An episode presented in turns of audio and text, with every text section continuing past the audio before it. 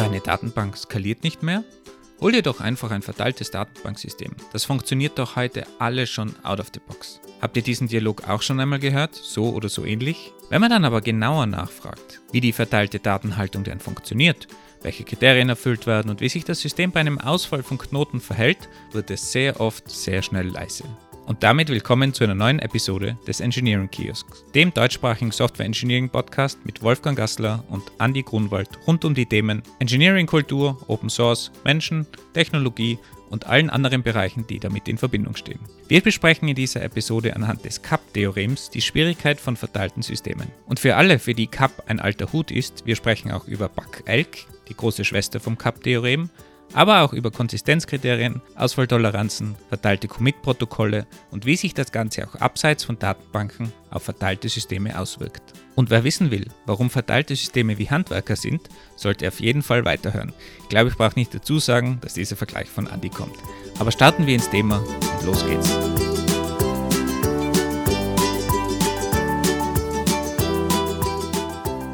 Willkommen zu einer neuen Episode vom Engineering Kiosk. Heute in einem etwas anderen Setup. Ich bin stimmlich etwas angeschlagen. Ich entschuldige mich jetzt schon mal, aber. Du klingst wie der Imam, der jetzt gerade im Hintergrund bei mir sein Gebet an die Leute weiterreicht. Und lustigerweise höre ich das sogar durch dein Mikro. Wolfgang, wo bist du jetzt gerade? Ähm, jetzt gerade gemütlich auf 500 Höhenmeter, also fast wie in Innsbruck zwischen Bergen, aber im Kosovo. Du bist da, wie sagt man so bei euch, auf Urlaub und nicht beruflich, richtig? Ja, Workation, nennen wir es mal so. Ich genieße das Remote-Setup, zum Beispiel mit dir, aber auch den Kosovo. Ich finde es auf jeden Fall super, dass du uns nicht hängen lässt, damit die Hörerinnen und Hörer jede Woche eine neue Episode Engineering Kiosk haben. Ja, haben wir ja gesagt, es gibt keinen Urlaub bei uns. Ich bin gespannt, wann wir das erste Mal unsere eigene Regel brechen oder irgendwann selbst aufweichen oder ähnliches. Naja, schauen wir mal. Und heute haben wir wieder mal ein ordentliches technisches Thema, was sich ja viele gewünscht haben. Über welches Thema sprechen wir heute? Was geht dir gerade wirklich so hart auf die Nerven, beziehungsweise was kommunizierst du zurzeit öfter denn je mal wieder? Also eigentlich war das ja deine Idee, muss man sagen, dieses Thema. Weil übers CAP-Theorem und die Schwierigkeiten von verteilten Datenbanken referiere ich eigentlich relativ selten, muss ich zugeben. Ich komme mit dem Thema des CAP-Theorems in letzter Zeit immer und immer und immer häufiger in Berührung. Und das liegt unter anderem auch an meiner Arbeit. Ich arbeite mit Datenbanken, ich betreibe Datenbanken beruflich, weil ich bei einem Database as a Service Provider arbeite. Und das bedeutet natürlich auch, dass ab und zu manche Kunden Herausforderungen haben, beziehungsweise Kunden sind verantwortlich für Konfigurationen und ab und zu mal etwas nicht so läuft, wie es laufen soll. Und dann schaut man sich die ganze Sache an und dann merkt man, die ganze Sache wurde falsch konfiguriert, vielleicht nicht ganz zu Ende gedacht oder vielleicht, Achtung, wurde sich über das CAP-Theorem keine Gedanken gemacht. Denn viele Datenbanken implementieren viele Elemente des CAP-Theorems. Der Anwender muss trotzdem wissen, was er tut und der Anwender muss trotzdem wissen, was er will und der Anwender muss trotzdem entsprechend die ganze Thematik ordentlich konfigurieren. Naja, eigentlich kann ja eine Datenbank gar nichts implementieren vom CAP-Theorem, ist ja ein Theorem, das quasi immer gültig ist. Aber bevor wir da mal in, in das Thema einsteigen, beginnen wir mal ganz grundsätzlich. Für alle, die das noch nie gehört haben, dieses CAP-Theorem, also wir befinden uns in der Welt der Datenbanken oder der Datenhaltung im weitesten Sinne. Meines Erachtens nach sogar noch eine Ebene höher in dem Bereich verteilte Systeme. Genau, aber es geht um das Speichern eines States. Also wenn man keinen State hat, braucht man sich darüber eigentlich keine Gedanken machen. Also wenn man nur irgendwelche stateless Services hat, die kann man einfach auf Nodes hochfahren, 10, 20, 30 killen, hochfahren, ist ganz egal. Aber sobald man natürlich irgendwelche Daten speichern will, ein State halten will, dann wird die ganze Sache schwierig. Und ich kann auch nur empfehlen, das möglichst weit nach hinten zu schieben. Also wenn man irgendwann mal in die Entscheidungsphase kommt, will ich jetzt eine verteilte Datenbank, eine verteilte Datenhaltung haben oder nicht. Wenn es irgendwie möglich ist, würde ich davon Abstand nehmen, weil es einfach extrem kompliziert wird mit der Zeit. Also das klassische Modell, was man ganz oft macht, wenn man jetzt so eine klassische Datenbank hat, MySQL, Postgres, dass man einfach das Ganze repliziert, dass man sagt, ich habe einen zweiten Server und alles, was auf den ersten Server auf dem Source geschrieben wird, wird auf der Replika am zweiten Server nachgezogen, mehr oder weniger synchron. Und alles, was schreibend ist, basiert dann am Source und alles, was lesend ist, kann auf beiden Servern passieren. Da hat man auch noch kein Problem, weil es kein verteiltes System ist. Ich verteile ja meine Daten eigentlich nur zum Lesen, aber schwierig wird natürlich das Ganze, wenn man den Schreibprozess verteilen will. Und das ist eigentlich der eigentliche Kern von dem Ganzen, beziehungsweise die Schwierigkeit, wenn man wirklich auf mehreren Servern schreiben will und die Daten wirklich verteilen will. Und da kommt man eigentlich relativ schnell im Problem. Positives Wording, Wolfgang. Positiv. Wir haben keine Probleme, wir haben nur Herausforderungen. Genau, und man würde ja meinen, dass dieses Problem, äh, die Herausforderung, sorry, diese Herausforderung, die es ja schon seit Ewigkeiten gibt, eigentlich gelöst wurde. Aber wenn man sich das Ganze ein bisschen ansieht, dann ist es eigentlich ein recht modernes Problem. Weil früher hat man alles probiert, synchron zu lösen. Das heißt, ich habe meine Datenbanken verteilt und habe dann synchron meine Verteilung durchgeführt. Das heißt, wenn ich jetzt irgendwo geschrieben habe auf einem Server, dann wurden synchron alle Knoten, alle Replikas nachgezogen. Wirklich in einem synchronen Commit. Jeder, der Informatik studiert hat, hoffentlich hat wahrscheinlich mal das Zwei-Phasen-Commit-Protokoll gehört. Andi, hast du es gelernt in deinem Studium? Oder war das, wäre das erst nach dem Studiumabbruch gekommen als Thema? Es war bestimmt drin in den Slides, aber wenn du mich jetzt fragst, bete bitte das Zwei-Phasen-Commit-Protokoll runter, dann muss ich ja sagen, wir sehen uns morgen. Das Zwei-Phasen-Commit-Protokoll ist ja total simpel. Es ist ja nichts anderes als, ich habe zwei Phasen. Ich, ich, ich frage mal alle meine Server, hey, darf ich dort schreiben? Und indem ich frage, sperren alle Server diese Zeile zum Beispiel in der Datenbank. Das ist die erste Phase. Und wenn dann alle Server aufgezeigt haben, ja, ich habe gesperrt, ich habe gesperrt, ich habe gesperrt, dann kommt der Schreibzugriff, dann wird alles geschrieben, auf allen Servern wird geschrieben und dann wird wieder zurückgeliefert, okay, Commit beendet, alles ist geschrieben. Drum zwei Phasen Commit-Protokoll ist einfach synchrones Schreiben auf den verschiedenen Knoten. Klingt aber relativ langsam, oder? Genau das ist das große Problem. Es ist halt super langsam, weil du musst auf alle Server warten. Jetzt, wenn du einen Server hast, der ist zu langsam und du hast dann fünf Server, dann sind halt alle fünf Server gleich langsam. Das heißt, du hast eigentlich wenig Vorteile. Der einzige Vorteil ist, dass du halt überall lesen kannst. Lesen geht schnell, brauchst du nicht sperren. Aber beim Schreiben bist du natürlich genauso langsam. Und warum muss ich dann immer direkt auf alle fünf Server mit dem Zwei-Phasen-Commit-Protokoll schreiben? Ja, fünf war jetzt nur ein Beispiel, aber wenn du halt die Daten fünfmal verteilst und du willst absolute Konsistenz haben, das heißt, alle Daten zu jedem Zeitpunkt müssen überall auf den fünf Servern gleich sein, weil dir das wichtig ist, dass dein Bankkonto zum Beispiel immer den gleichen Stand anzeigt. Und das Bankkonto ist halt aus Sicherheitsgründen auf drei Servern gespeichert. Da musst du sicherstellen, dass alle drei Server immer den gleichen Kontostand haben und nicht dir irgendeinen zu hohen oder zu niedrigen Kontostand anzeigen. Aber das gibt es ja heutzutage auch noch. Ne? Also ich kann, es gibt ja, es gibt ja Datenbanksysteme, da kann ich auch Daten synchron schreiben. Auf mehreren Clustern sogar, auf mehreren Nodes, Entschuldigung. Natürlich, ist ganz klassisches System. Also kannst du machen, vor allem wenn die Geschwindigkeit nicht so relevant ist, ist das natürlich das einfachste System, weil das hundertprozentige, also mehr oder weniger hundertprozentige Sicherheit dir garantiert. Weil sogar in einem Split-Brain-Fall schaltet deine Datenbank einfach ab und ist halt nicht mehr da. Ist auch eine gewisse Sicherheit. Dein Kontostand bleibt garantiert gleich, aber die Datenbank ist halt nicht mehr erreichbar. Aber das, was du jetzt gerade beschreibst, da sind wir schon mittendrin im Cup-Theorem, beziehungsweise das, was du beschrieben hast, ist ein großer Teil davon. Und fangen wir mal an, da reinzugehen.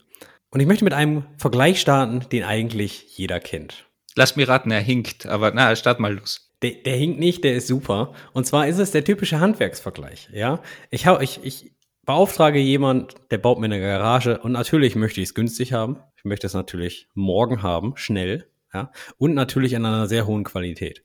Das bedeutet billig, schnell und gut. Und was sagt der Handwerker zu mir? Ja, so wünscht sich das leider jeder, aber wählen Sie zwei.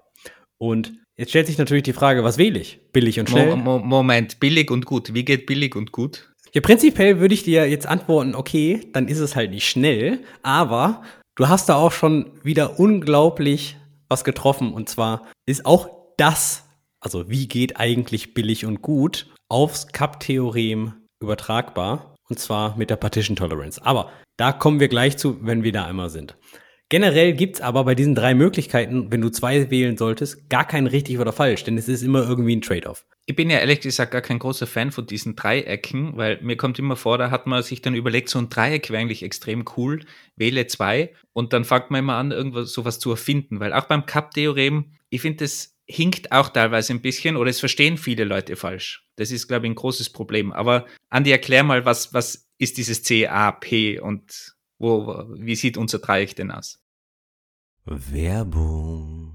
Das CAP-Theorem ist in verteilten und weltweit skalierten Systemen eine große Herausforderung.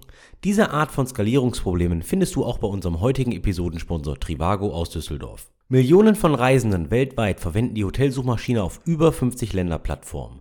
Das System darunter ist technisch hochkomplex, die Preisanfragen und Marktplatzauktionen finden in Realtime statt, es sind genug Daten vorhanden, um mit Machine Learning Techniken das Produkt zu verbessern und die Plattform wird aus mehreren Cloud-Regionen weltweit ausgeliefert. Die Theorie des CAP-Theorems findet also in der Infrastruktur von Trivago wirklich Anwendung. Über 300 Tech-Professionals aus allen Richtungen arbeiten daran, das Produkt nach vorne zu bringen. Durch den großen und weltweiten Scale können auch kleine Änderungen durch dich einen großen Impact auf die User und auf die Plattform haben. Wolfgang und ich waren selbst lange Zeit ein Teil des Teams. Dort haben wir auch unter anderem gelernt, datengetrieben zu arbeiten. AB-Testing sowie schnelle datengetriebene Entscheidungen sind einige der Grundbausteine von Trivago. Dadurch lässt sich sehr viel in kurzer Zeit ausprobieren. Nicht nur im Produkt, auch in der Infrastruktur. Wenn das für dich interessant klingt, werde doch mal Teil des Teams und bewirb dich noch heute. Interessante offene Positionen findest du unter careers.trivago.com/tech. Initiativbewerbungen sind ebenfalls gern gesehen. Einfach die Bewerbung an joinus at trivago.com mit dem Betreff Engineering Kiosk senden. Alle Infos findest du natürlich auch in den Show Notes. Werbung Ende. Für die Leute, die dem Wolfgang gerade nicht folgen können. Also das CAP-Theorem wird geschrieben CAP. Das sind die Anfangsbuchstaben von Consistency, Availability und Partition Tolerance. Und visuell wird das oft dargestellt als Dreieck, wo du immer nur eine Kante des Dreiecks wählen sollst, damit du dann zwei dieser drei Attribute wählen kannst, denn wähle zwei, es gibt keine drei. Also entweder C und A, C, P, A, P Genau, und jetzt hat der Wolfgang gerade gesagt, wie geht denn billig und gut? Und da kommen wir gleich zu, denn das ist auch die höchste Kritik an der Visualisierung des Cup-Theorems in einem Dreieck. Aber lass uns erstmal beschreiben, was das Cup-Theorem über, überhaupt ist. Meines Erachtens nach gehört das zu den Grundlagen des Cloud-Computings beziehungsweise zum Design von, von Cloud-Anwendungen generell. Also, das Cup-Theorem ist anwendbar in jedem verteilten System und Cloud-Anwendungen heutzutage sind verteilte Systeme durch unendliche Skalierungsmöglichkeiten. Aber aufgrund der Zusicherung dieser Flexibilität, die du in modernen Clouds hast, musst du halt immer einen Trade-off eingehen, also immer einen Kompromiss. Wobei wir natürlich nur von der Datenspeicherung sprechen. Also wenn du keine Daten speichern musst, keinen State halten musst, dann ist es irrelevant. Das ist korrekt. Aber nennen wir mal fast eine Applikation, die heutzutage keine Daten mehr speichert. Ich glaube, mein Handy speichert mehr Daten als ja, und du hast natürlich muss, auch so, sogar die Metadaten in irgendeinem Kubernetes-Cluster zum Beispiel, musst du ja die Metadaten auch konsistent irgendwo halten, was für Service läuft wo und so weiter. Generell ist die Kernaussage des CAP-Theorems, in einem verteilten System ist es unmöglich, alle drei Eigenschaften, Konsistenz, Verfügbarkeit, also Availability und Partition Tolerance, also Ausfalltoleranz zu garantieren. Bis heute wurde noch kein Beweis dargelegt, dass ein verteiltes System streng konsistent, dauerhaft verfügbar und mit einer sehr hohen Ausfalltoleranz ausgestattet werden kann. Erklär mal die, die drei Begriffe, weil konsistent ist ja gerade in der Datenbankwelt ein Wort, was sehr gerne verwendet wird und in ganz unterschiedlichen Bereichen eigentlich. Den meisten Leuten wird im Begriff Konsistenz auch der Begriff Transaktion irgendwie in den Sinn kommen. Generell gilt es, dass in einem verteilten System mit replizierten Daten, dass es da sichergestellt werden muss, dass nach Abschluss einer Transaktion alle Replikate den Datensatz aktualisiert haben und den gleichen Datensatz zurückgeben. Das bedeutet, alle Clients sehen zum gleichen Zeitpunkt die gleichen Daten. Dann ist deine Datenhaltung in deinem verteilten System konsistent. Jetzt gibt es natürlich bei diesen ganzen NoSQL-Datenbanken und so weiter immer noch den Begriff Eventual Consistent. Was bedeutet, nach einer gewissen Zeit, Replizierung, asynchrone Replizierung oder ähnliches, sind die Daten wieder konsistent. Das ist richtig. Das erfüllt aber nicht die Konsistenzeigenschaft des Cup-Theorems, denn die Konsistenzeigenschaft des Cup-Theorems sagt strenge Konsistenz und sie wird auch als starke Konsistenz oder als immediate Consistency beschrieben. Also wenn wir eine klassische Replikation haben, wo es ein Source gibt und eine Replika, MySQL zum Beispiel, dann haben wir da keine harte Konsistenz, weil die Replika-Node kann immer hinterherhinken, teilweise Stunden unter Umständen.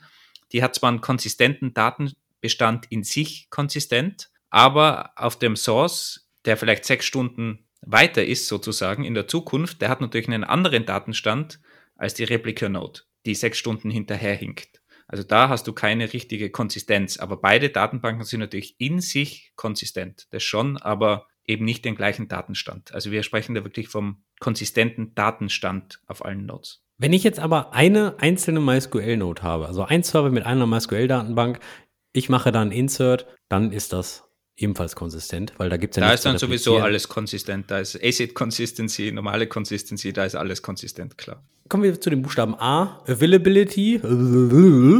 Availability. Availability, ja.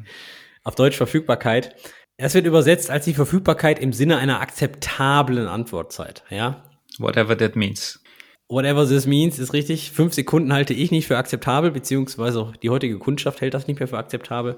Aber es wird mehr oder weniger beschrieben als alle Anfragen, die an das System gestellt werden, werden stets beantwortet, auch wenn ein Server oder ein ganzes Datacenter ausfällt. Ja, das bedeutet, alle Clients können zu jeder Zeit Lese- und Schreibzugriffe durchführen, die natürlich dann auch vom System beantwortet werden. Eine Antwort hier muss nicht immer eine erfolgreiche Antwort sein. Es kann auch ein Fehlerfall sein, solange die Applikation läuft und verfügbar ist. Ja, das muss man natürlich sagen. Wenn du eine scheiß Anfrage machst und dein Programm halt mit einem Fehler reagiert, dann ist sie trotzdem verfügbar. Ja? Ist halt und wichtig ist vielleicht auch, dass wir von Schreibzugriffen genauso sprechen. Also es ist nicht nur rein Lesezugriffe, sondern auch Schreibzugriffe. Weil wenn man nur Lesezugriffe betrachtet, wäre natürlich die Welt schön einfach und simpel. Aber in der Realität haben wir natürlich auch Schreibzugriffe. So, und jetzt kommt dieses berühmte P oder B, wie wir Österreicher sagen, Partition Tolerance. Wieso nennt ihr das B? Ja, bei uns ist alles B. BP ist ja alles das Gleiche. BP ist ein Ölkonzern. Ja, siehst du, da ist auch BB. Ist, genau. Nee, jetzt geht es eigentlich um das, um das Wesentliche, worum auch immer so ein bisschen gezankt wird. Und zwar ist das die Partition Tolerance beziehungsweise die Ausfalltoleranz. Da geht es wirklich um die Ausfalltoleranz der Rechner beziehungsweise Servernetze. Und wenn dein System partition tolerant ist, dann bedeutet das, dass das System auch weiterarbeitet, wenn es partitioniert wird. Das heißt, wenn Knoten nicht mehr miteinander kommunizieren können, um zum Beispiel Daten miteinander auszutauschen oder konsistent zu halten. Das bedeutet natürlich auch, dass das System weiterarbeiten muss, wenn einzelne Knoten nicht mehr miteinander kommunizieren können. Und das ist natürlich, ich sag mal, die hohe Kunst des Cloud Computings. Und genau da kommt eigentlich mein Punkt rein, dass sich da wieder irgendwer überlegt hat, damals der Brewer, der das veröffentlicht hat, dass man das in so einem Dreieck eigentlich vielleicht darstellen könnte, was ja eigentlich gar nicht so richtig ist, weil du wählst ja nicht eine der drei Ecken oder zwei der drei Ecken, sorry, sondern was du ja eigentlich mit dem Cap-Theorem sagst, ist im Falle einer Situation, wo du zwei Partitionen hast, also irgendeinen Ausfall, dann musst du zwischen Availability oder Consistency wählen. Also eigentlich ist es relativ vereinfacht, das Ganze, auf einen Satz. Im Falle eines Ausfalls musst du eben wählen zwischen C oder A. Und eigentlich, du kannst nicht nur CP wählen, weil CP wäre der Fall eigentlich, wenn alles funktioniert. Also das, das ist eigentlich genau das, was du mit billig und gut gemeint hast. Also man kann eigentlich nicht alles, alles wählen in, de, in diesem Dreieck. Drum würde ich das einfach immer runterbrechen auf den Satz. Im Falle von einem Ausfall muss ich wählen Consistency oder Availability. Du hast vollkommen recht. Du hast genau die Kritik angebracht, die, die viele Leute beim Cup-Theorem an den Tag legen, dass man gar nicht alle Kanten des Dreiecks wählen kann, weil in einem verteilten System Partition Tolerance einfach nicht wegdenkbar ist. Partition Tolerance, Netzwerkausfälle, unreliable Netzwerk und so weiter hast du einfach in der realen Welt. Das ist einfach da und deswegen wird auch besagt, dass das Cup-Theorem eigentlich nur ein Trade-off bezüglich Consistency und Availability ist, so wie du gerade gesagt hast. Und deswegen der Handwerksvergleich gerade ähm, billig und gut, weiß ich jetzt nicht wirklich, ob es geht. Aber warum es eine Datenbank gibt, die sagt, wir sind verteilt, aber müssen keine Partition Tolerance unterstützen. Dazu kommen wir später, weil wir gehen natürlich gleich auch nochmal ein bisschen in die Praxis. Und da versuchen wir deinen Punkt mal ein bisschen zu widerlegen. Und ich glaube, das ist jetzt eben ganz wichtig, dieses, dieses Cup-Theorem, die eben zeigt, wie du am Anfang schon auch richtig erwähnt hast, es gibt keine Datenbank, die alles ermöglicht. Und viele Leute vergessen diese Problematik von verteilten Systemen. Die setzen eine Datenbank ein, die setzen eine verteilte Datenbank ein, setzen so einen Postgres-Cluster auf, einen MySQL-Cluster, denken sich, das funktioniert eh alles schön, das ist super sicher wie meine Single-Instanz MySQL und denken aber nie an diesen Problemfall, wenn eben ein Ausfall ist in diesem Cup-Dreieck, weil dann habe ich genau ein Problem und dann muss die Datenbank das handeln. Teilweise muss ich es auch selber handeln, teilweise gibt es Konflikte und da gibt es dann meistens Probleme, die nicht mehr so einfach zu beheben sind. Und die Datenbank kann über ein Jahr super laufen und irgendwann hat sie dann dieses Problem und dann sind die meisten Leute überfordert, weil die nie daran gedacht haben, dass das irgendwo schwere, ein schweres Problem irgendwann einmal auftreten kann, weil die Datenbank managt ja alles selber im verteilten Betrieb. Aber in der Realität ist es eben so, dass genau wenn man ein Problem hat, muss man plötzlich die ganzen Details verstehen, alles von der Architektur, wie läuft es. Und da hat man halt dann meistens diesen Stress. Und darum sehe ich das so als großes Problem an, dass man einfach so verteilte Datenbanken auf ein Problem wirft. Und MongoDB war damals der klassische Fall, wo alle gesagt haben, out of the box, eskaliert, es kann einfach draufwerfen. Und es haben viele die Rechnung dann später bezahlt, wie sie dann in Probleme gelaufen sind. Und das hängt gar nicht mit der MongoDB-Datenbank zusammen, vielleicht auch, aber ich glaube, es passiert mit jeder Datenbank, wenn man halt diese ganzen Komplexitäten, die im Hintergrund da ablauf, ablaufen, nicht versteht, dann wird man irgendwann in Probleme rennen, die wesentlich komplexer sind als bei einer Single-Instanz. Wie MongoDB das CAP-Theorem umsetzt, beziehungsweise wofür MongoDB sich entschieden hat, da kommen wir gleich noch zu. Aber führen wir uns mal ganz kurz vor Augen, was es eigentlich bedeuten würde, wenn ein verteiltes System alle drei Eigenschaften erfüllen würde. Das würde bedeuten, dass bei einer Unterbrechung der Verbindung zwischen deinen Nodes, dass das System weiterhin antworten muss, also verfügbar ist, also auf Antworten reagieren muss und zwar konsistent. Und jetzt kommt's. Und wenn nun Daten auf einer Node geändert werden, müsste theoretisch mit einer unterbrochenen Verbindung die Daten auf den anderen Nodes ebenfalls konsistent gehalten werden, was natürlich nicht funktioniert. Also man kann sich das ganz gut vorstellen, man hat zwei Data Centers, eines in Amerika, eines in Europa und die Leitung zwischen diesen Data Centers bricht dann willst du natürlich deinen europäischen Kunden weiterhin die Datenbank zur Verfügung stellen und deinen amerikanischen. Aber es ist ganz klar, wenn beide schreibend zugreifen, wirst du irgendwie ein Problem haben, wenn diese fette Leitung zwischen Amerika und Europa nicht mehr da ist. Egal wie viele Server hast, egal wie viele Replikationen du hast, egal wie oft du Daten doppelt irgendwo speicherst, du wirst dieses Split Brain haben zwischen Europa und Amerika. Und genau das ist eigentlich dieses unlösbare Problem, was das CAP-Theorem auch beschreibt und wo es keine sinnvolle Lösung gibt, sofern du deinen europäischen Kunden und den amerikanischen Kunden weiterhin deinen Service anbieten willst. Wenn du natürlich sagst, okay, in dem Fall ist mein Service nicht mehr verfügbar, dann ist es ja in Ordnung. Aber das ist genau dieses Availability, was dann wegfällt. Genau, weil das ist jetzt der harte Trade-off. Wie entscheidest du dich, das System zu betreiben? Entweder inkonsistent oder gar nicht. Was gibst du also auf? Entweder Consistency oder Availability. Und so einfach ist das Cup-Theorie. Schon alles erklärt. Wahnsinn. Äh, vielen Dank. Willkommen zu meinem Tech Talk. Ich wünsche euch noch einen schönen Tag. Nee, der, der Clou ist ja, das hört sich alles jetzt total einfach an. Ja, klar, habe ich verstanden. So, und jetzt geht mal bitte zu euch in die Firma. Und jetzt sprecht mal mit euren Teamkollegen. Wie soll sich euer System in diesem Fehlerfall verhalten? Und ich gehe stark davon aus, du hast eine andere Meinung als der Produktmanager, als deine Chefin und Co. Ja, aber Moment, wir haben doch einfach diesen Postgres-Cluster installiert und der macht doch alles für uns. Wir möchten nochmal in Erinnerung rufen, nicht nur bei Read, sondern auch bei Write Operations. Und das ist ja die Königsklasse. Aber ich bin immer ein Fan davon, wo kommt die Klamotte denn immer her? Ja, also ich meine, Cup-Theorem, seit wann gibt's das? 70er, 80er, 60er? Nee, ist gar nicht so alt. Und zwar hat Eric Brewer, hat inzwischen auch mal bei Google gearbeitet, glaube ich, äh, ist Professor am MIT aktuell, glaube ich, hat's erst im Jahr 2000 vorgestellt in der Keynote, beziehungsweise 1999 in einem Paper veröffentlicht. Also das Kapterium ist noch gar nicht so alt, irgendwie so 23 Jahre. Wow, habe ich mir gedacht. Auf jeden Fall.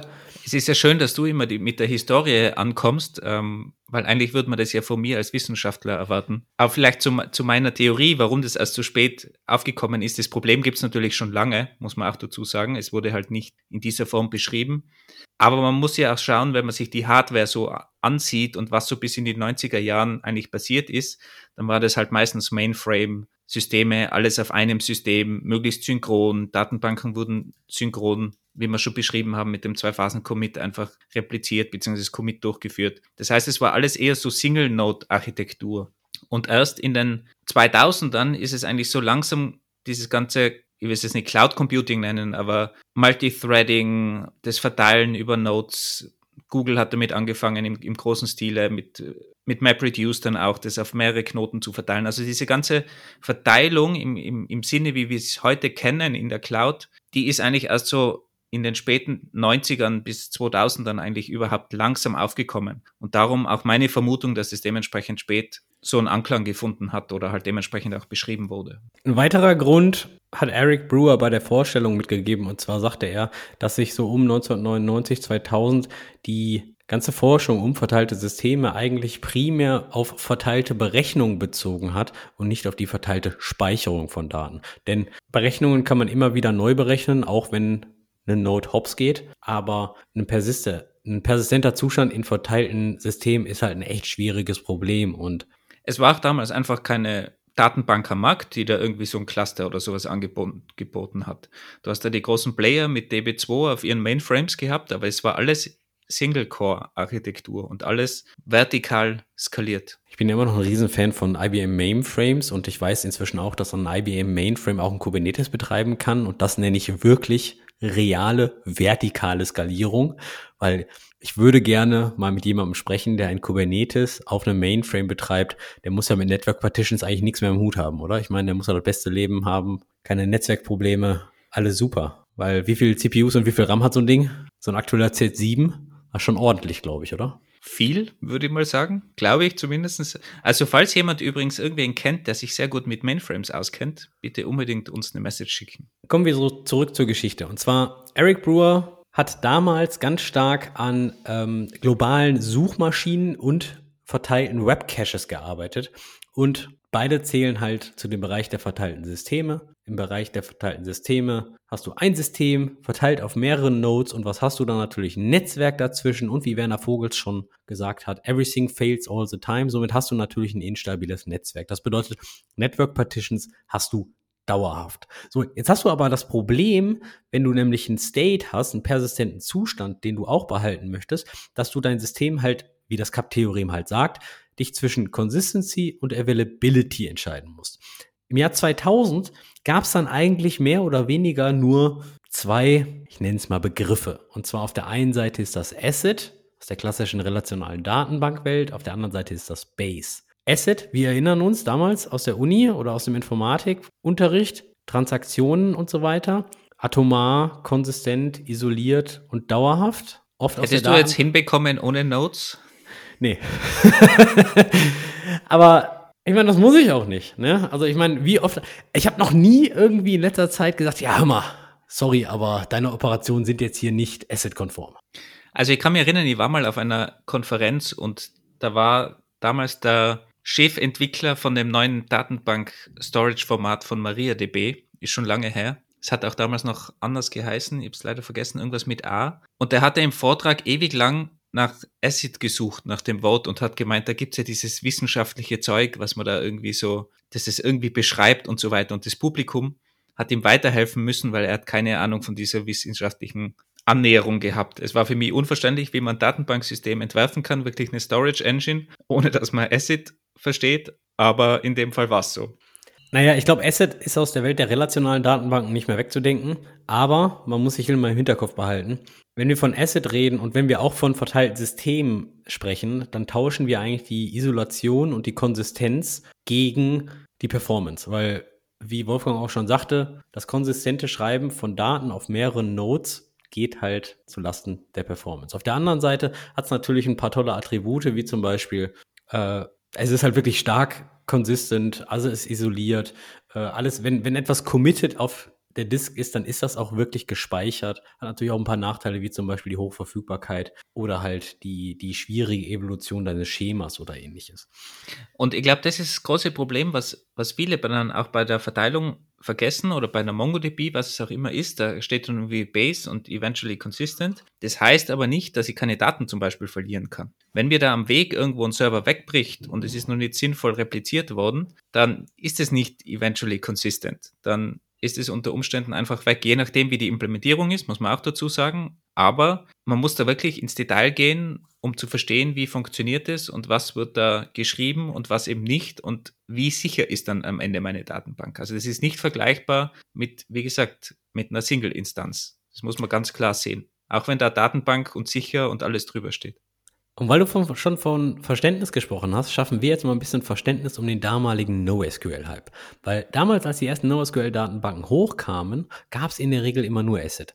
Und das, was Asset für relationale Datenbank ist, ist Base für NoSQL-Datenbanken, beziehungsweise oft für NoSQL-Datenbanken. Base steht für Basically Available Soft State Eventually Consistent. Hört sich an wie ein Buzzword-Bingo. Kannst auch jetzt deine Hand heben, du hast den Pod gewonnen. Ist es auch, genau. Ich war zwar selber sehr froh, wie wir die, unsere Datenbank-Vorlesung, die wir gegeben haben in unserer Forschungsgruppe, erweitern haben können durch diesen Begriff Base. Kommt immer cool, neues Akronym, kann man auch prüfen in, in, in der Klausur, ist immer ganz praktisch. Aber meiner Meinung nach ist es absolut Bullshit. Da ist irgendwer dahergekommen und hat gedacht, wir müssen jetzt irgendwas gegen ACID in die Welt setzen. Base klingt cool, Säure und basisch, ideal, alles cool und hat sich, glaube ich, danach überlegt, was das eigentlich bedeutet. Und es ist wirklich fast das Gegenteil wie Acid, wo Acid stark konsistent ist, legt Base den Fokus auf Availability, ähm, ungefähre Antworten sind okay, man hat eine schwache Konsistenz, also man kriegt eventual consistent Data nach einer Replikation oder ähnliches.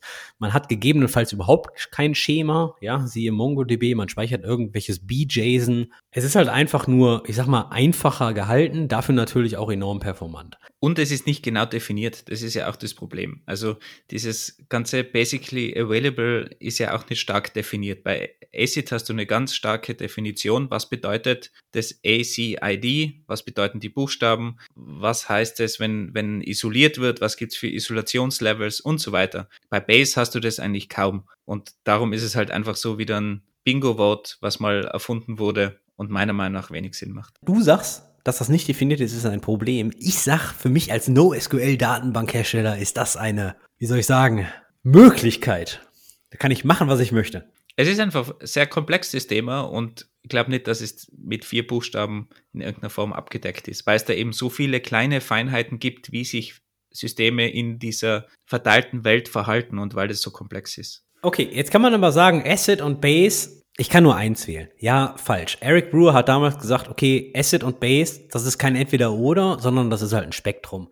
Und damals hat er gesagt, okay, wir stellen was Neues vor, wir stellen das Cup-Theorem vor und das Cup-Theorem wird ab und zu auch Brewer-Theorem genannt, wo es wirklich das Spektrum ist zwischen Consistency, Availability und Partition Tolerances. Und wenn wir sagen, man kann nur zwei aus den drei Eigenschaften wählen, dann hat man natürlich gewisse Ausprägungen. Man kann zum Beispiel sagen, okay, mein System ist konsistent und toleriert Network Partitions. Das bedeutet natürlich auch, wenn die konsistent und die, wenn die Konsistenz der Daten nicht mehr gewährleistet werden kann, ist das System nicht mehr verfügbar.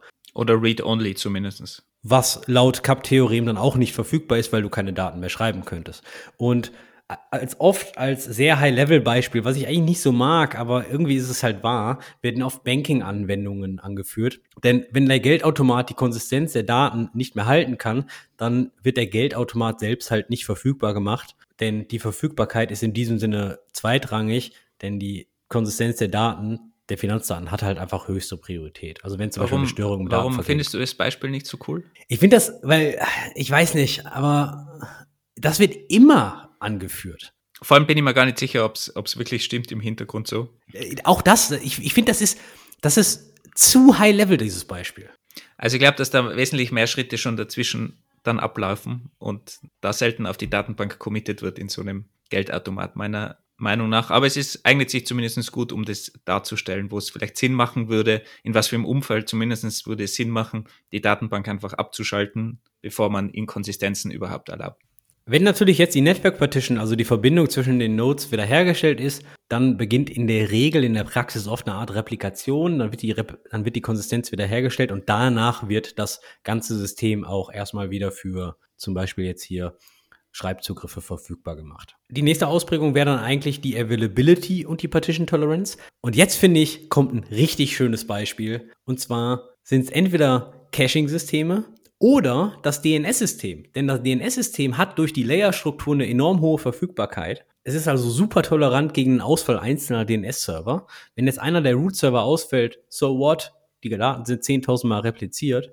Die Konsistenz ist aber nicht unbedingt gegeben, denn teilweise kann es halt Tage dauern, bis ein geänderter DNS-Eintrag in der ganzen Hierarchie propagiert ist. In der Praxis kommt es in der Regel nicht vor. Also und du kannst vor allem nicht schreiben. Also meiner Meinung nach wäre das eigentlich ein falsches Beispiel, weil die Availability, hast du ja gesagt, nur schreibend. Und wenn der Server wegbricht, der die Zone owned, kannst du eigentlich nichts mehr schreiben. Aber eine Zone wird ja nicht nur von einem Server geowned oder von einem Cluster. Ja, du könntest trotzdem Split Brain, also ein Split Brain weniger, aber halt, dass deine Server, die die Zone verwalten, wegbrechen und dann hast du auf jeden Fall keine Availability mehr. Und das sind ja relativ wenig Server, zwei Server zum Beispiel oder so. Oder wenn das Netz eben weg ist, im Sinne von Split Brain, dass die, die Netzwerk-Connection nach außen von deinem Datacenter weg ist, wo deine zwei Name-Server stehen. Stimmt, aber ich hatte ja gerade gesagt, die ganze Sache ist halt ein Spektrum. Bei, wenn man Availability bevorzugt über Konsistenz, dann sagt man eigentlich nur, dass man keine strenge Konsistenz erwartet, aber halt eine völlig inkonsistente Datenhaltung ist halt auch nicht erwünscht. Ja? Und da muss ich zugeben, passt das DNS-Beispiel dann schon wieder. Es wird auch oft irgendwie so Social Media, also moderne Cloud-Anwendungen als Beispiel angeführt, so Twitter oder Facebook. Denn wenn du deinen Tweet nicht schreiben kannst, interessiert ein Großteil der Welt halt einfach nicht. Aber es ist für das Großteil der Welt besser, wenn das System verfügbar ist, anstatt dass sie deinen Tweet lesen. Also das könnte man auch schon als äh, AP Availability und Partition Tolerant bezeichnen. Wenn halt nicht alle Nachrichten bei allen Nutzern gleichzeitig eingetroffen, eintrifft. Und ich meine, speziell in diesem Bereich AP fallen halt ziemlich viele NoSQL-Datenbanken, die sich halt als Eventual Consistent beschreiben. Und da sind wir wieder bei diesem Base, Basically Available Soft State Eventual Consistent, die halt Availability über Konsistenz bevorzugen. Wobei natürlich auch da wieder so ein Asterix eigentlich dran ist, weil die gehen ja meistens nach irgendeinem Election-Verfahren und checken dann, wie groß ist der Cluster noch. Und wenn man dann kleiner als die Mehrheit ist, dann schaltet der Teil meistens ab. Also auch da wird das Split Brain normal so in irgendeiner Form dann verhindert und es kann auch sein, dass dann Teile vom Cluster einfach sich abschalten, weil sie zu wenig sind und keine Connection mehr zur Mehrheit vom Cluster haben und dann ist der Teil eigentlich auch nicht mehr available. Also verschwimmt das Ganze natürlich auch immer. Drum, wie gesagt, man muss wirklich ins Detail immer reingehen, was passiert in was für einem konkreten Use Case. Und es gibt halt zahlreiche Szenarien, die da wirklich passieren können in so einer verteilten Welt. Genau, bei dem, was du da ansprichst, sind wir natürlich im Bereich Quorum. Wie viele Server hast du in deinem Cluster? Wie viele Ausfälle kannst du, kannst du akzeptieren und so weiter und so fort. Hängt natürlich sehr stark auch an der Konfiguration des jeweiligen Systems ab. Und der letzte Fall, da wo viele Leute sagen, geht eigentlich gar nicht, ist nämlich konsistent und verfügbar ohne Partition Tolerances. Was natürlich eine Frage aufwirft. Hä? Ich denke, wir sind in einem verteilten System. Genau. Und das ist nämlich die ganze Kritik an dieser ganzen Geschichte. Es geht halt nicht billig und gut.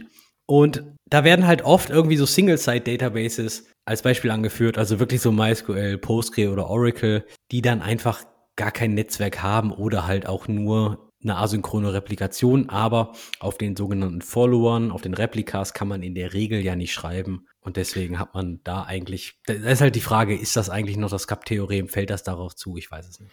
Die andere Interpretation ist auch oft, dass man sagt, Consistency und Availability ist, wenn eben kein Ausfall passiert.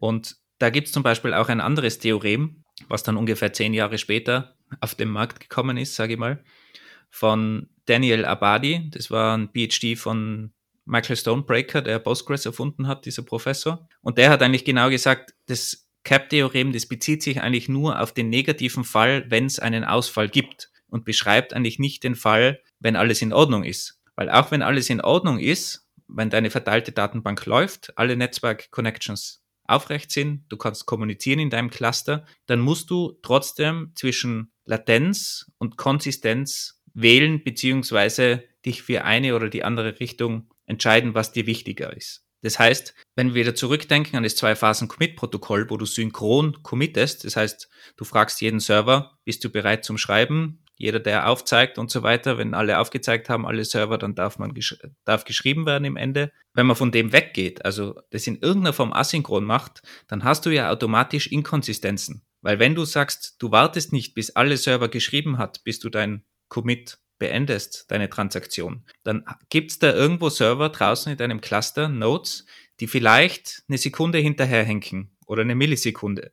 Das heißt, du hast Inkonsistenzen. Und genau das beschreibt eigentlich dieses Bug-Elk, hat es der Abadi genannt, Theorem. Also die ersten drei Buchstaben Bug sind nur Cup umgedreht, weil es cooler klingt wahrscheinlich. Also das kommt vom Bug. Und das E steht für else, also wenn kein Netzwerkausfall ist, also wenn das Cup-Theorem nicht Anwendung findet, weil alles in Ordnung ist, dann musst du dich entscheiden zwischen Latenz oder Konsistenz, also dieses LC. Das heißt Cup-Theorem, else, LC. So ist das Back-Elk aufgetrennt. Und es das heißt eben einfach, dass du dich entscheidest, ist Latenz wichtiger oder Konsistenz. Und Datenbanken haben teilweise die Möglichkeit, moderne Datenbanken, dass du entscheidest, was ist dir wichtiger. Und das ist auch wieder ein Spektrum, aber du kannst es teilweise wirklich einstellen. Mir sind die Daten so wichtig, mir ist die Konsistenz wichtiger, drum warte ein bisschen länger. Oder mir ist die Konsistenz nicht so wichtig, ich will li lieber möglichst schnell sein, weil mir egal ist, wenn irgendwas ein paar Millisekunden hinterherhinkt, solange das sicher alles abläuft. Aber ich brauche nicht diese extrem hohe Konsistenz, die ich jetzt bei deinem Geldautomaten zum Beispiel bräuchte, wenn man das wieder als Beispiel bemüht. Der Kollege hat aber auch nicht im Marketing gearbeitet mit der Abkürzung, oder? Backelk klingt doch super. Nee, aber das, was du sagst, ist ähm, eigentlich oft der Standard in vielen modernen Datenbanksystemen, wie zum Beispiel in Cassandra. In Cassandra kannst du pro einzelner Abfrage, pro einzelner Datenbankoperation bestimmen, nämlich das Konsistenzlevel. Und das Konsistenzlevel besagt dann natürlich auch, wie oft werden diese Daten auf wie viele verschiedene Knoten während meiner Operation geschrieben oder wie schnell kommt die Anfrage zurück. Und da ist nämlich ganz genau die praktische Umsetzung von deinem Pack-Elk-Konzept, Theorem, wie heißt das? Keine Ahnung, äh, mhm. äh, in die Praxis umgesetzt. Aber ja, meine, also man kann ganz grob sagen, dass eigentlich die, die klassischen relationalen Datenbanksysteme wie MySQL, Postgres, aber sogar MongoDB eher auf Konsistenz gehen. Also die haben dieses C und dann diese NoSQL-Datenbanken wie DynamoDB zum Beispiel oder auch Cassandra, die gehen da mehr auf Latency die akzeptieren das, dass eben was nicht Konsistenz ist, dafür aber super schnell gelesen werden kann oder halt geschrieben werden kann in der Datenbank. Gibt es auch im Wikipedia-Artikel vom Buck-Elk-Theorem, gibt es so eine Tabelle, wo man genau sieht, was sind die Datenbanken auf der Buck-Seite, also auf der CAP-Seite besser gesagt, und was sind sie auf der LC-Seite. Ich meine, die Praxis ist natürlich nochmal ein anderes Paar Schuhe und lass uns da jetzt ein bisschen einstellen. Und zwar, die meisten NoSQL-Datenbanken sind in der Regel horizontal skalierbar, somit vom Design her natürlich verteilt. Und somit findet natürlich das CAP-Theorem seine Anwendung. Weil sie verteilt sind, sprechen wir von einem verteilten System, somit sind Network Partitions erstmal schon mal gegeben. Jetzt ist aber der Begriff Network Partition auch schon recht schwierig, denn heißt das denn jetzt, alle Knoten sind wirklich voneinander abgeschnitten und können nicht, können nicht mehr miteinander kommunizieren? Oder können nur zwei Knoten nicht mehr miteinander kommunizieren und der Rest schon? Oder was ist eigentlich ein System mit einer schlechten Netzwerkverbindung? Ist das dann in einem Art Zwischenzustand? Also all das ist auch eine sehr, sehr schwierige Thematik. Ich meine, deswegen gibt es ja auch unter anderem einen unglaublich talentierten und sehr berühmten Informatiker, A4 nennt er sich, mit dem Tool Jepson, der eigentlich alle Datenbanken genau auf dieses CAP-Theorem, auf ihre Schreibkonsistenz und Code testet. Der hat so ein mega Framework gebaut und wird auch bezahlt von den ganzen Datenbankherstellern, um wirklich zu gucken, okay, wo sind Race Conditions und so weiter. Der testet das ganze Cup-Theorem und ob die ganzen Marketing-Papers auch wirklich ihr Versprechen halten. Und der hat so in, glaube ich, jeder Datenbank schon irgendwelche Flaws gefunden. Und wie du richtig sagst, die Datenbankhersteller bezahlen den mittlerweile, dass der denen hilft, ihre Datenbank zu verbessern, weil der hat noch in jeder Datenbank irgendwas rausgefunden und Situationen entdeckt, in denen dann eben irgendwas nicht konsistent ist oder Daten verloren gehen und so weiter. Wir verlinken ein paar Blogposts und ein paar Tests, denn die ganzen Tests von MongoDB, Cassandra, Kafka und so weiter veröffentlicht er alle. Die verlinken wir in den Show Notes. Bevor ich wirklich tief das CAP-Theorem verstanden habe, habe ich viele dieser Blogposts nicht verstanden. Sie sind sehr hart zu lesen, sie gehen sehr tief rein, sind aber unglaublich interessant. Aber Du hattest gerade schon MongoDB erwähnt, beziehungsweise schon ein paar Mal während dieser Episode. Was ist, wo, wo, wo befindet sich MongoDB aktuell im Cup-Theorem? Wo würdest du das einordnen? Favorisiert es Consistency oder eher Availability? Also MongoDB ist Availability im Cup-Theorem und Consistency im Bug-Elk. Meines Erachtens nach stimmt das nämlich nicht. Meines Erachtens nach ist nämlich MongoDB Consistency und Partition Tolerant, weil MongoDB selbst ein Single-Master-System hat und jedes Replikaset nur auf einem Primärknoten liegt. Und somit sind Schreiboperationen, wenn der Primärknoten für ein Replikaset abstürzt, nicht mehr gegeben. Ich meine, der Sekundärknoten, die Replika wird irgendwann zum neuen, zum neuen Primärknoten. Aber in der Zeit, bis das gegeben ist, bis der Sekundärknoten nicht zum neuen Master elected wurde, ist das System nicht verfügbar. Zumindest auf diesem Replikaset. Ja, ich kann dir da jetzt auch wenig widersprechen. Ich, ich kenne mich zu wenig aus dem MongoDB, wie schnell die Leader Election oder sonst irgendwas stattfindet. Aber ich glaube dir jetzt einfach mal. Auch wenn Wikipedia was anderes sagt, natürlich. Ich meine, das Problem ist bei MongoDB, du hast natürlich solche Geschichten wie natürlich eine Read Preference, ja, wo du die Availability einfordern kannst, aber die Konsistenz vernachlässigt, ja. Dann hast du bei deinen Schreiboperationen das Setting Write Concern, wo du natürlich auch festlegen kannst, wie viele Nodes den Datensatz geschrieben haben müssen. Also du merkst schon, ich glaube, du kannst den Fall je nach Design und Datenhaltung und Konfiguration deiner, deiner Datenbanken halt auch irgendwie für beide Sachen machen. Aber wie auch schon am Anfang erwähnt, du musst genau wissen, was du tust. Du musst wissen, wann kannst du bei deinen Lesenden-Operationen auf Konsistenz verzichten, wann kannst du bei einem möglichen Node-Outage bei deinem Schreibzugriff auf Konsistenz verzichten oder auf Performance. Und da frage ich mich, wie viele Leute machen sich wirklich über diese Settings Gedanken? Ja, und wie du schon gesagt hast, es hängt ja auch wirklich von der Anzahl der Knoten immer ab. Also, was heißt denn Fault Tolerance? Die Fault Tolerance hat ja meistens auch eine Zahl irgendwo dran. Wie viele Knoten können ausfallen? Die kannst du ja auch ändern unter Umständen. Und das hat dann natürlich auch dementsprechend Einfluss auf Availability, weil wenn dir ganz viele Knoten wegbrechen, einfach, dann ist es klar, dann wirst du nie Availability haben. Logisch. Wenn wir uns Cassandra mal ansehen, Cassandra ist ja eigentlich eben nicht weit entfernt. In den Default-Settings bevorzugen sie Availability über konsistent. Du kannst die ganze Sache aber auch mit geringerter Availability und höherer Konsistenz fahren. Denn Cassandra hat so eine tolle Geschichte wie ein sogenanntes Consistency Level. Und zwar kannst du jede Operation, also Read oder Write, kannst du bei Cassandra mitgeben, okay, welches Consistency Level ähm, erwarte ich denn für diese Operation? Und das kann wirklich, bei einer Schreiboperation kannst du sagen, okay, schreibe das bitte auf das Quorum. Das bedeutet, wenn du wirklich, ähm, also auf die, auf die, auf die Masse aller Nodes oder auf alle Nodes oder nur auf zwei Nodes oder auf eine Node. Also du kannst wirklich ganz klar steuern, auf wie viele Nodes der Datensatz geschrieben werden soll, von wie vielen Nodes ich diesen lesen kann. Und umso höher natürlich dieses Consistency Level gesetzt wird, desto, mehr leidet natürlich die Verfügbarkeit der ganzen Thematik. Und das ist genau dieses LC-Trade-off bei Bug-Elk, das du dort einstellen kannst, wo du wirklich eben das dynamisch setzen kannst und das das wirklich beeinflusst. Also wenn, wenn du jetzt drei Nodes hast in deinem Cassandra-Cluster und du das Consistency-Level auf drei gesetzt hast und eine Node failt, ist der Cluster halt nicht mehr verfügbar, aber konsistent. Also mach dir halt Gedanken, was du für Daten speicherst, wie du die speicherst. Und dann hast du nämlich da auch eigentlich keine Probleme. Aber jetzt bist du natürlich der große Verfechter davon, das CAP-Theorem ist nur für Datenbanken. Und ich sag, das CAP-Theorem ist für verteilte Systeme. Was sagst du denn zu Kubernetes und dem CAP-Theorem? Ja, für Kubernetes selbst ist es natürlich quasi egal, aber ich vermute auch, dass Kubernetes Metadaten irgendwo speichert. Und diese Metadaten musst du ja auch in irgendeiner Form verfügbar halten und verteilt verfügbar halten. Sonst kann dir ja nie irgendein Node wegbrechen. Wenn dir der Node wegbricht, wo du alle Metadaten gespeichert hast, ist alles tot. Das wirst du ja auch verhindern. Das heißt, du musst die Daten irgendwie wieder verteilen. Ich vermute ja, Kubernetes hat es nicht ähm, neu erfunden. Ich vermute, die, die verwenden unter der Haube auch irgendein Datenhaltungssystem so viel ich weiß, nutzen die etcd unten drunter. Eben. Aber ist ja mein, sehr beliebt in, in der Welt. Super leichtgewichtige Datenbank, verteilte Datenbank. Ich meine, im Endeffekt, Kubernetes ist designt und optimiert halt hochverfügbare Workload zu schedulen.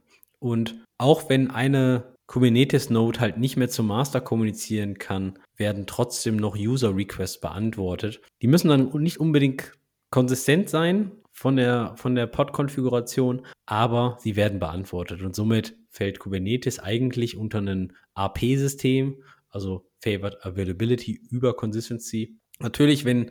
Aber das, das hängt natürlich auch von den, von den Services ab, die dort laufen haben, weil wenn die Services natürlich auf irgendeine Datenbank oder so zugreifen müssen oder irgendwas lesen müssen über das Netzwerk, dann sind sie zwar verfügbar, die Bots oder die Services, aber sie können halt keine sinnvollen Anf Anfragen beantworten. Ja, ja, klar. Ich rede jetzt nur vom Kubernetes-Kernsystem. Ich rede nicht von den Applikationen, die du auf Kubernetes hostest. Das ist natürlich ein wichtiger Punkt, den du erwähnst, denn für jede Applikation selbst musst du beurteilen, was du favorisierst. Und wenn du, wenn du natürlich auf Kubernetes etwas favorisierst, was konsistent höher liegt als Availability, dann musst du halt in einer Applikationslogik gucken, wie du damit umgehst. Denn du kannst die beiden halt nicht irgendwie miteinander verheiraten und sagen, okay, Kubernetes ist available, meine, Daten, meine Datenbank ist consistent, oh, da passt das, dann habe ich ein System mit allen drei. Das funktioniert halt jetzt so nicht, sondern du musst jedes System halt schon einzeln betrachten. Und du hast ja natürlich auch andere Datenhaltungssysteme darunter, wenn du ein verteiltes Filesystem hast, zum Beispiel irgendein Cluster FS zum Beispiel,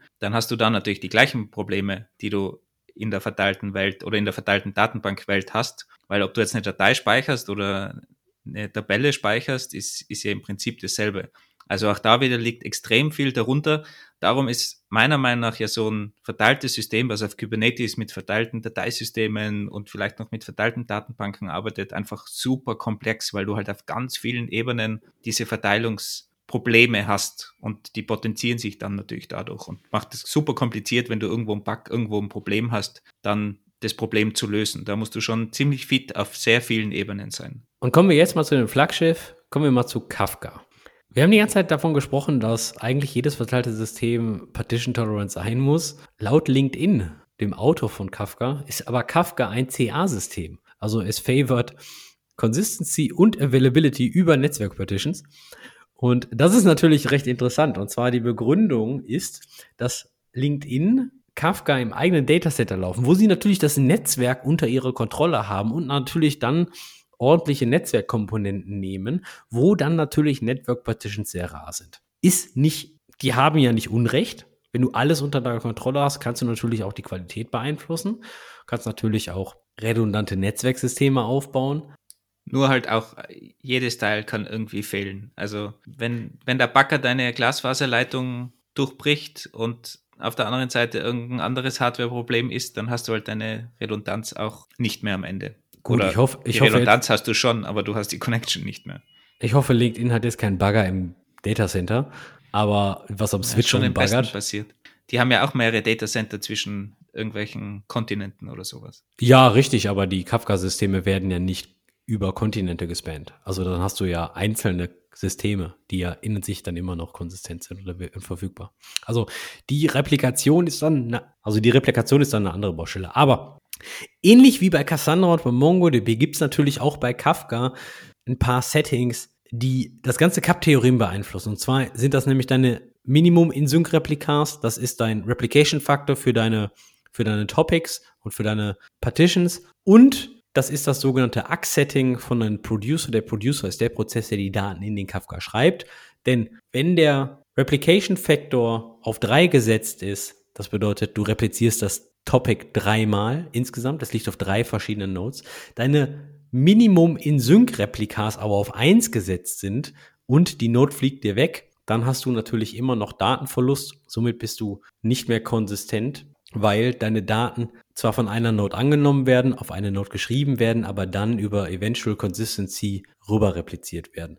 Wenn du jetzt aber natürlich sagst, okay, der Prozess, der die Daten schreibt, ähnlich wie das sogenannte Consistency Level bei Cassandra oder die Write Concerns bei MongoDB, wenn du sagst, okay, der Kafka-Cluster muss mir ein ACK geben, wenn das mindestens auf allen Nodes geschrieben ist, dann hast du natürlich Consistency, dann hast du natürlich deine Daten repliziert und somit auch verfügbar und dann ist die ganze Sache natürlich auch sicher. Aber das bedeutet natürlich auch mehrfachen Speicherplatz, Datenvorhaltung und dann wissen wir alle, Cloud-Infrastruktur kann teuer sein, dann wird es natürlich auch teuer. Und das Split Brain kannst du ja trotzdem haben, weil es, es wird ja wieder irgendeinen Leader geben, der einen Bereich schreiben darf und, und dann kann dir das natürlich genauso wieder passieren mit einem Split Brain, wenn ihr das irgendwo dazwischen wegbricht. Logisch, da kommt dann das Setting der Unclean Leader Election zugute, was man natürlich auch mit sehr, sehr viel Vorsicht genießen sollte. Aber das sind dann wiederum die Eigenheiten von Kafka. Also, ihr merkt schon, dass Amazon und Co. diese Datenbanken betreiben,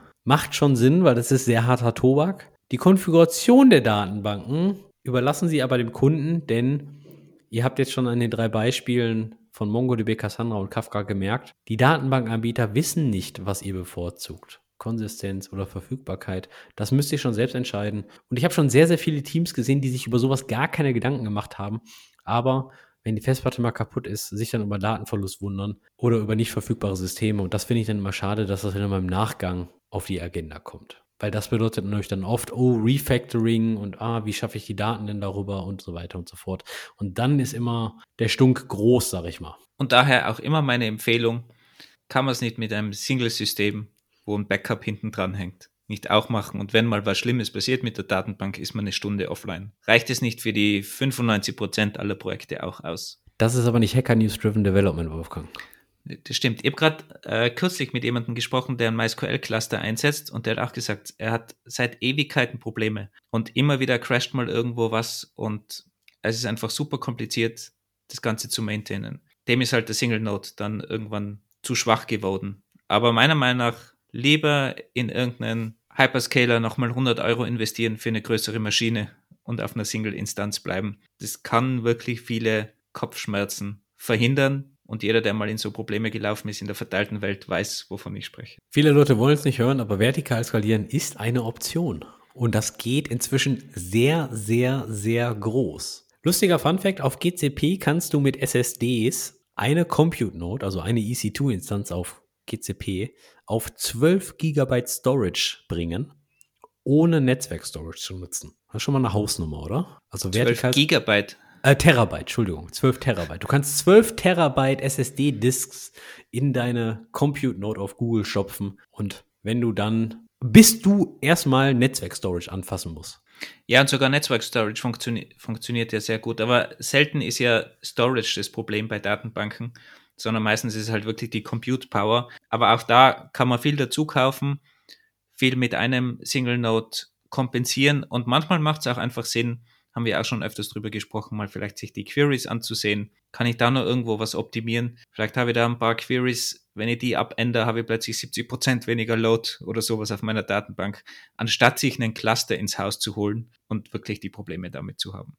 Weil das kann ich euch garantieren, also wenn ihr bisher Datenbanken irgendwie als Einzelperson oder so gemaintaint habt, bei Clustern wird es dann wirklich schwierig, das als Einzelperson zu machen und überall noch die Ahnung zu haben.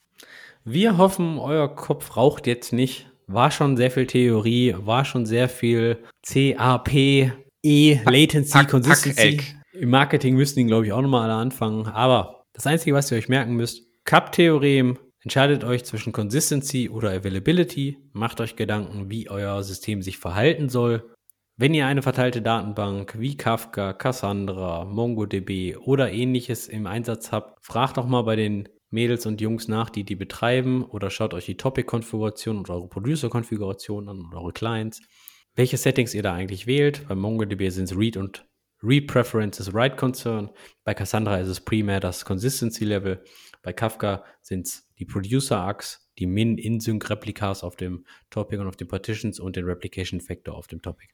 Und fürs Bullshit-Bingo, ganz wichtig, jeder, der sagt Cup, könnt ihr dann sagen, Cup betrachtet ihr nur den negativen Fall. Eigentlich ist Backelk das Wahre und das muss man sich eigentlich anschauen. Wir verlinken euch natürlich noch eine ganze Menge Links in den Show Notes, auch ein paar schöne Comics, wie man sich das Ganze ein bisschen vorstellen kann. Auch warum Kafka unter anderem ein CA-System sein soll und kein äh, Netzwerk-Partitions haben sollte, haben wir auch schon erklärt, aber die offiziell geschriebene Erklärung verlinken wir natürlich auch. Ich hoffe, ihr hört diese Episode nicht an einem Wochenende, weil das an einem Wochenende finde ich ein bisschen harter Tobak. Zumindest wenn man irgendwie mal noch einen Kater hat oder ähnliches von der Party von gestern.